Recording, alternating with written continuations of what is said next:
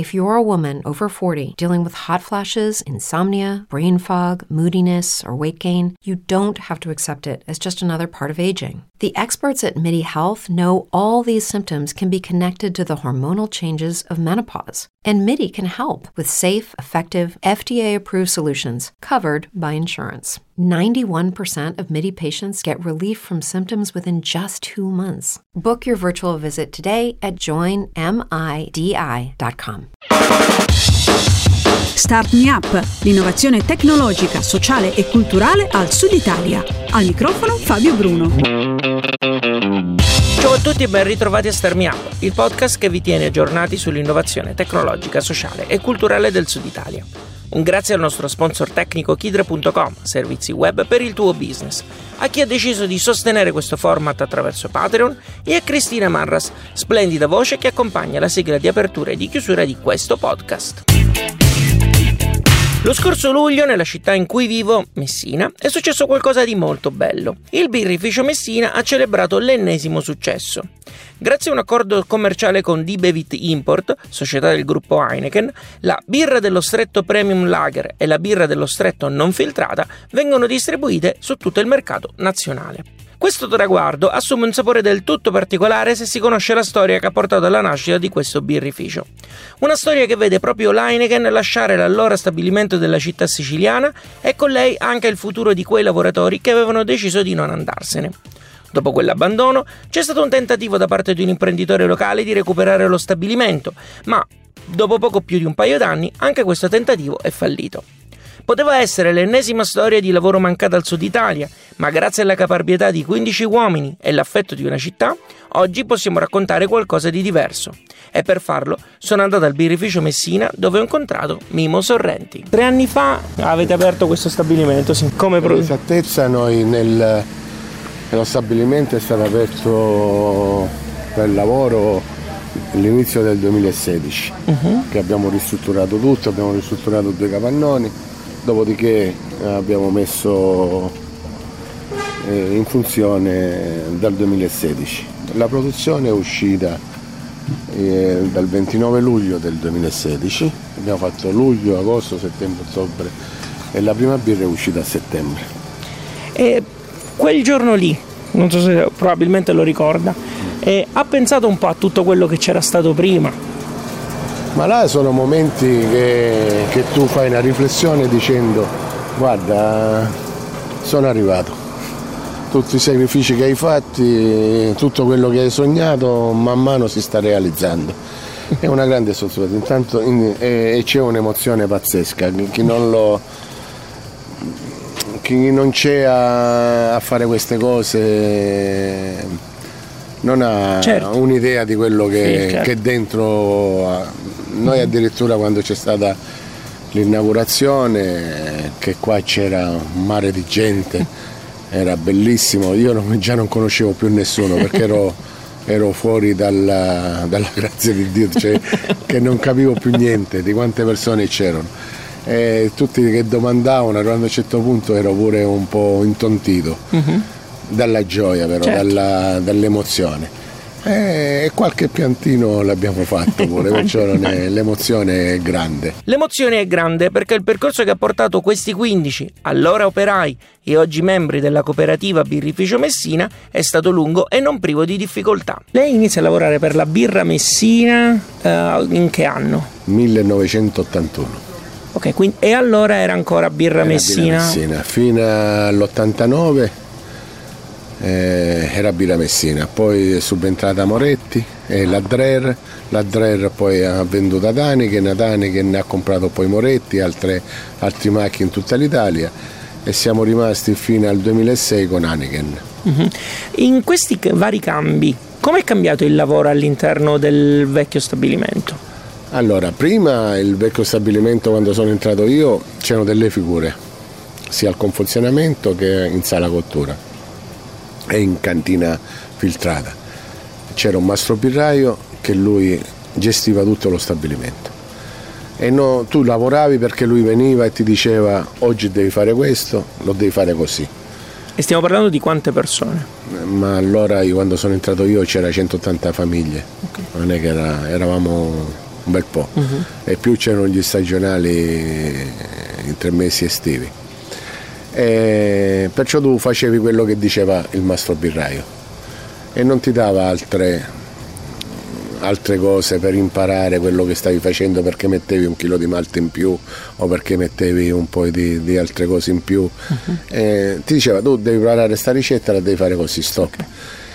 Però con l'avvento di Anichen le cose sono cambiate perché hanno iniziato i corsi, eh, sono iniziate come si prepara una ricetta, perché si usa quel malto, perché si fanno le miscele, perché devono arrivare quella temperatura, perché si deve filtrare. E venivano fatti qui a Messina solo sì, per i dipendenti? Sì, sì, sì, sì, sì, sì. venivano fatti a Messina e poi abbiamo camminato da solo per parecchi anni. Noi il vecchio stabilimento per cinque anni è stato il primo in tutta l'Italia. Io ho questo ricordo da bambino quando fu deciso di spostare poi la produzione lasciare solo l'imbottigliamento qui a Messina e quindi spostare la, la, diciamo, tutta la, diciamo, la, lavorazione a Massafra.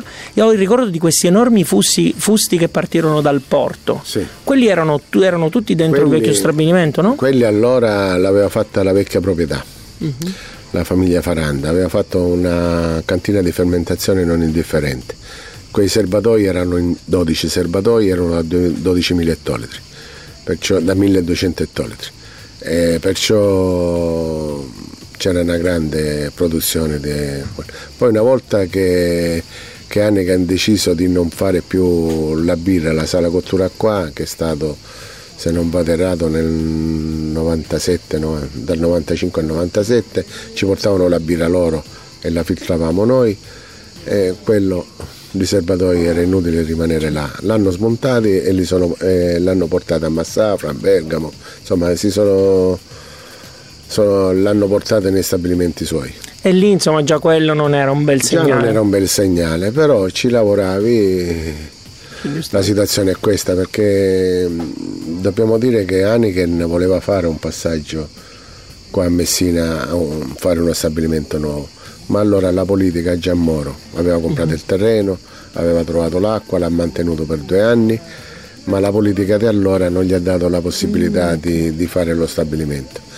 Perciò arrivando a questo punto ha investito altrove.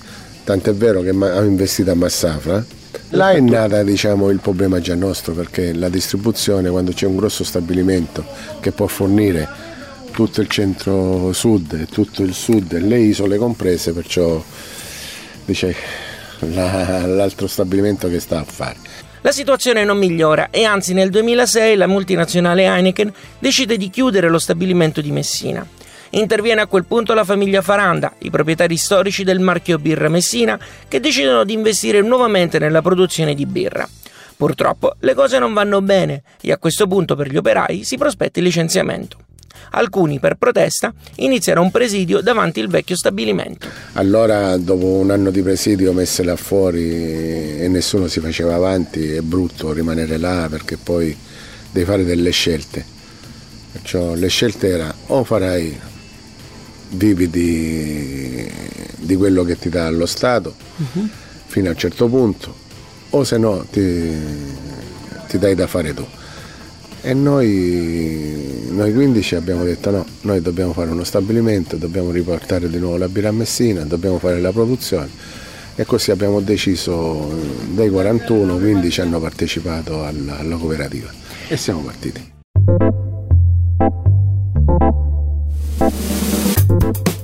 Ascoltando Star Me Up, al microfono Fabio Bruno e grazie alle parole di Mimmo Sorrenti stiamo ripercorrendo la storia del birrificio Messina. Fin qui abbiamo sentito il percorso che ha portato alla chiusura dell'ex stabilimento della birra Messina e di come si siano arrivati a voler fondare la cooperativa. Sentiamo adesso qual è stato il primo passo dei 15. La prima azione è stata formare la cooperativa. Ah, mi ricordo che abbiamo messo quasi 300 euro ciascuno per fare lo statuto. Abbiamo fatto la cooperativa il 9 agosto del 2000 2013 è stata già fondata allora la cooperativa, dopodiché una volta fatta la cooperativa io personalmente sono andato in diverse banche per cercare un, uh, un finanziamento e tutti mi dicevano ma scusate ma voi chi siete, da dove venite, che, che avete alle spalle, perciò tutti ci chiudevano la porta. Però un bel momento si è presentato Gaetano Giunta. Gaetano Giunta, che fa parte della Fondazione di Comunità di Messina, mi ha detto, dice, sai Mimmo, come ti posso aiutare io? Gli ho detto, guarda, noi abbiamo fatto una cooperativa, avremo bisogno di un appoggio di una, di una persona che, che, conosce l'ambiente, perché noi operai eravamo. Certo. Non, lui si è messo a disposizione col, col suo personale, con Elia Azzolina che, che, è uno dei consulenti della Fondazione dei Comunità di Messina, eh, ha iniziato a fare un piano finanziario, abbiamo chiuso questo piano finanziario, il garante l'ha fatto pure la Fondazione, così son, sono arrivati i, i prestiti delle banche e tutto e abbiamo iniziato Prima abbiamo cercato l'acqua, dopodiché abbiamo visto che qua l'acqua c'era, abbiamo cercato i capannoni, eh, qua stessa all'alderia, ci hanno consegnato questi capannoni, ora sembra facile perché è stato fatto tutto, diciamo, ma... No, certo, immagino. Porte, porte ne abbiamo sfondato abbastanza. eh, dopodiché abbiamo ristrutturato tutto e abbiamo iniziato la produzione. In questi tre anni che cosa è successo? Ma è successo di tutto, addirittura Abbiamo festeggiato i primi tre mesi un milione di bottiglie. Siamo usciti con una bottiglia verde di 66 e l'abbiamo distribuita in tutta Messina. Poi abbiamo iniziato la nostra produzione con tutti i brand che avevamo. Adesso abbiamo fatto un restyling, man mano che andiamo avanti abbiamo fatto un restyling delle etichette perché stiamo andando in campo nazionale. Mm. Con Dibevit abbiamo fatto un accordo di distribuzione in campo nazionale delle nostre birre e, stiamo portando tutti i brand allo stesso, diciamo, allo stesso marchio, Birra dello Stretto, che è un marchio che si deve identificare esclusivamente che dire questo è di Messina. Sì, anche perché nel frattempo è nato tra virgolette il problema di immagine con la birra Messina che comunque mantiene il suo nome però viene fatta, viene fatta a Massafra. Allora, la birra Messina viene fatta a Massafra. È un prodotto che non ha niente a che fare con noi noi facciamo solo una commessa di cristalli di sale, solo una commessa con Heineken, abbiamo un accordo per 5 anni. Poi tutte le altre birre che vengono associate a noi non, non li facciamo noi. Uh-huh. Le nostre birre sono esclusivamente birra dello stretto, tutti i brandy dalla premio alla non filtrata e poi le Doc 15. Okay. Doc 15 normale e quella cruda. Queste sono le nostre birre. Come riuscite a gestire questo rapporto con le grosse multinazionali? Perché comunque di fatto stiamo parlando poi davvero di una, sia a livello di, di forze ma anche di produzione, è davvero Davide contro Golia. Sì, ma la forza nostra è una, uh-huh. è mhm. sola, che noi sappiamo fare la birra. La facciamo in maniera tale, noi puntiamo sempre sulla qualità non andiamo mai a, con, a, fare concorrenza alle multinazionali perché la birra industriale è una cosa, la birra come la facciamo noi è tutt'altra cosa. Il nostro ciclo di, di produzione sono 21 giorni. La, diciamo, le multinazionali lo fanno in giorni più brevi, però loro sanno che per qualità non ci possono battere, possiamo essere uguali, ma battere sulla qualità no. Perché non cavalcare un po' l'onda delle birre artigianali e buttarsi sulla birra artigianale anziché continuare a farla così? Perché noi siamo in 15, uh-huh. Mhm. siamo in 15 perciò devi fare ettoletri. Okay. Se no l'azienda non può andare avanti, se tu fai ettoletri allora hai la possibilità che l'azienda va avanti. Se tu non vai al pareggio a meno di fare 15.000 ettolitri, 20.000 ettolitri l'anno, questa azienda muore perché non ha la possibilità non di dare lavoro e neanche di pagare i, i soci stessi che non prendiamo un grande stipendio. Noi ancora purtroppo è un altro traguardo che vorrei arrivare al più presto è di aumentare lo stipendio nostro. E guardando anche un po' ecco, proprio a quello che è il futuro, Uh, quali, quali, sono i prossimi passi che si immaginano che comunque avete programmato? Noi con l'avvento, con l'accordo che abbiamo fatto con la multinazionale stiamo potenziando la sala cottura, stiamo raddoppiando la sala cottura, stiamo raddoppiando anche la cantina, la cantina di fermentazione così abbiamo più possibilità, da 30.000 passeremo quasi a 70.000, 75.000 ettolitri se arriviamo a far arrivare a questo traguardo vuol dire lavoro per tutti, lavoro per i giovani, lavoro e noi possiamo stare più tranquilli, così possiamo fare un passaggio alla gioventù.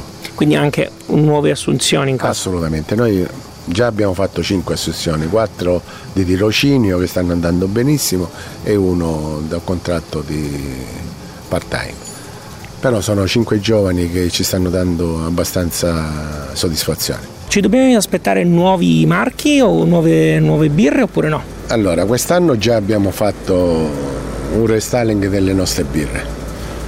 Eh, siamo usciti con una birra nuova non filtrata, una birra dello stretto non filtrata che è un ottimo prodotto e non detto da me ma detto dalle no, no. persone già pure io insomma provata e la qualità si vede e poi eh, um, l'abbiamo diciamo migliorata la birra dello stretto da 4,9 siamo passati a 5, abbiamo migliorato qualcosa e abbiamo fatto le styling anche dell'etichetta.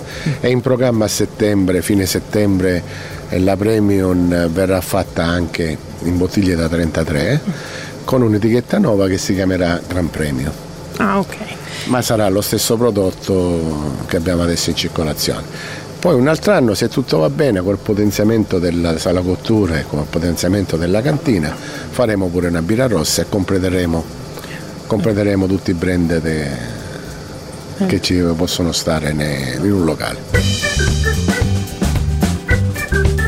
Al di là dell'impresa umana e aziendale, la cosa incredibile della storia del birrificio Messina è il rapporto con la città, Messina appunto, che da subito ha mostrato affetto verso i 15. Noi abbiamo avuto molta solidarietà delle, per, della città di Messina. Dal piccolo, diciamo, dal povero come si intende, dal, che mi ha donato anche un euro, uh-huh. al, al grosso, diciamo, abbiamo avuto molta solidarietà. Tutti sono contenti che se, se è ritornata la produzione a Messina, purtroppo vengono qua a dire sai io sono andato in quella pizzeria e l'autabirra non c'è. Un affetto quindi che viene ripagato con l'orgoglio di avere una birra praticamente a chilometro zero e buona, ma anche attraverso un contributo concreto allo sviluppo imprenditoriale del territorio. Perché noi nel nostro piccolo abbiamo messo in funzione tante cose. Addirittura riaperto una, una, una fabbrica di vetri a Marsala che faceva una volta solo bottiglie di vino e adesso fa pure le nostre bottiglie, ah. perciò dai altre cose. Poi abbiamo i trasportatori, tutti i giorni abbiamo delle ditte che vengono qua a portare birra ad alto, cioè è un, uh, il, uh, anche i fornitori, insomma stiamo cercando di di aprire l'economia. Ecco. C'è fermento, quindi insomma, esatto, comunque c'è esatto. attenzione. C'è, c'è un, un, indotto non indifferente. Uh-huh. Nel nostro piccolo qualcosa stiamo facendo. Quello che manca al momento, mi dice Mimmo, è una malteria. Non ce ne sono, in Sicilia no, non ce ne sono. Ci sono delle mal- malterie nord Italia, centro Italia, però come, come Sicilia sarebbe molto bello perché a chilometro zero avere in malto tutto della Sicilia C'è sarebbe una gran cosa. E terreni ce n'è dove si può coltivare in Malta. C'è qualcosa che magari riguardando un po' anche tutta la storia dice eppure lì abbiamo sbagliato, avremmo potuto fare diversamente? No, perché abbiamo fatto, eravamo consapevoli tutti di quello che facevamo. Grazie a Dio noi non ci siamo inventati il lavoro, ma il lavoro lo sapevamo fare.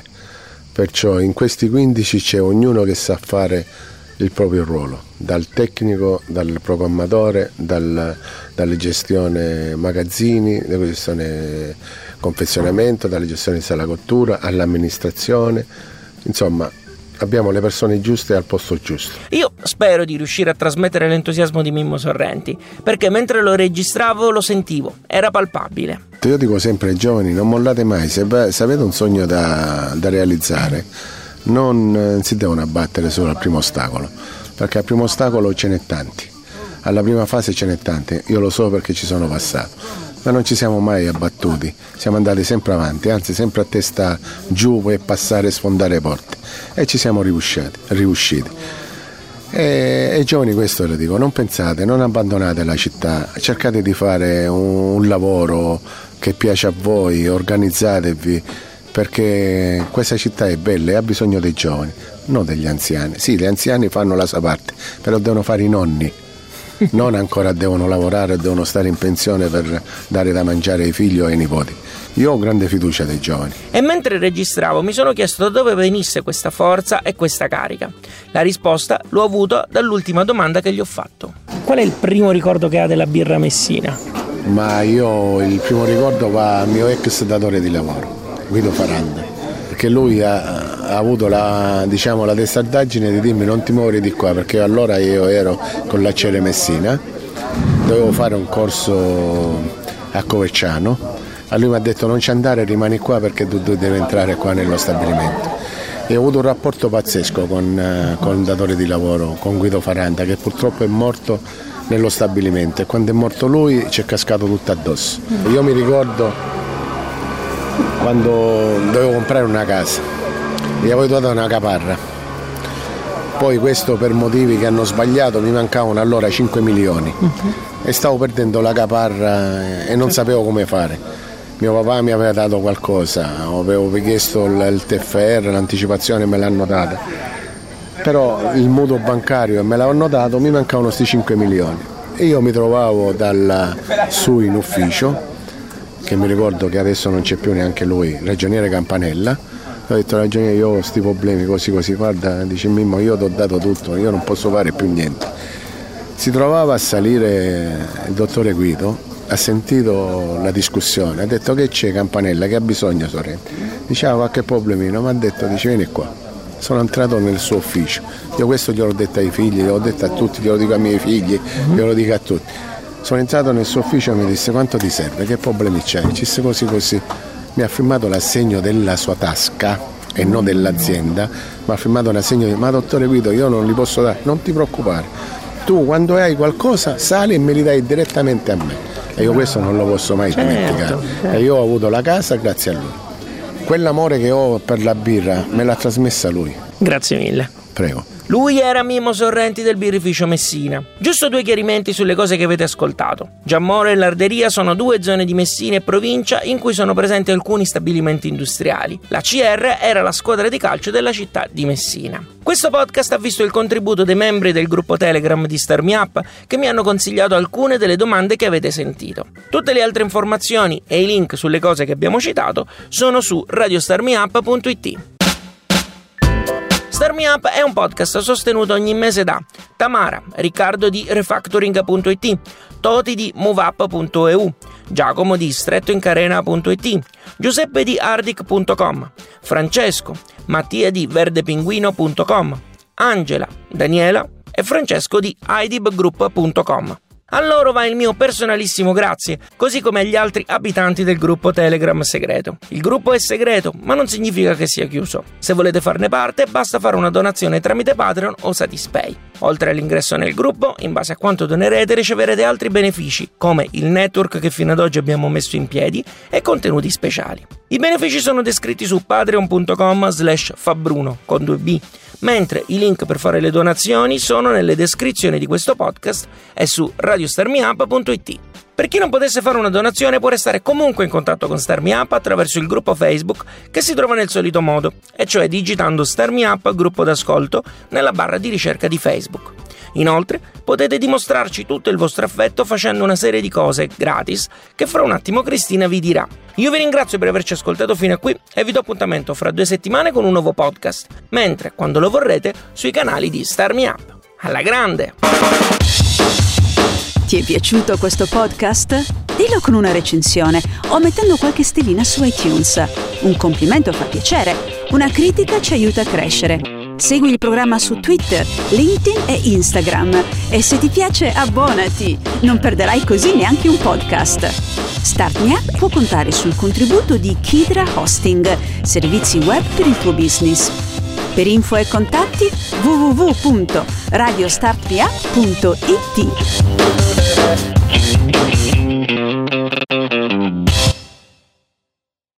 With the Lucky Land slots, you can get lucky just about anywhere. This is your captain speaking. Uh, we've got clear runway and the weather's fine, but we're just going to circle up here a while and uh, get lucky. No, no, nothing like that. It's just these cash prizes add up quick. So I suggest you sit back, keep your tray table upright, and start getting lucky. Play for free at LuckyLandSlots.com. Are you feeling lucky? No purchase necessary. Void where prohibited by law. 18 plus terms and conditions apply. See website for details. Okay, round two. Name something that's not boring. A laundry? Ooh, a book club. Computer solitaire, huh? Ah, sorry, we were looking for Chumba Casino. That's right. ChumbaCasino.com has over 100 casino style games. Join today and play for free for your chance to redeem some serious prizes. ChumbaCasino.com. No purchase necessary. Void where prohibited by law. 18 plus terms and conditions apply. See website for details.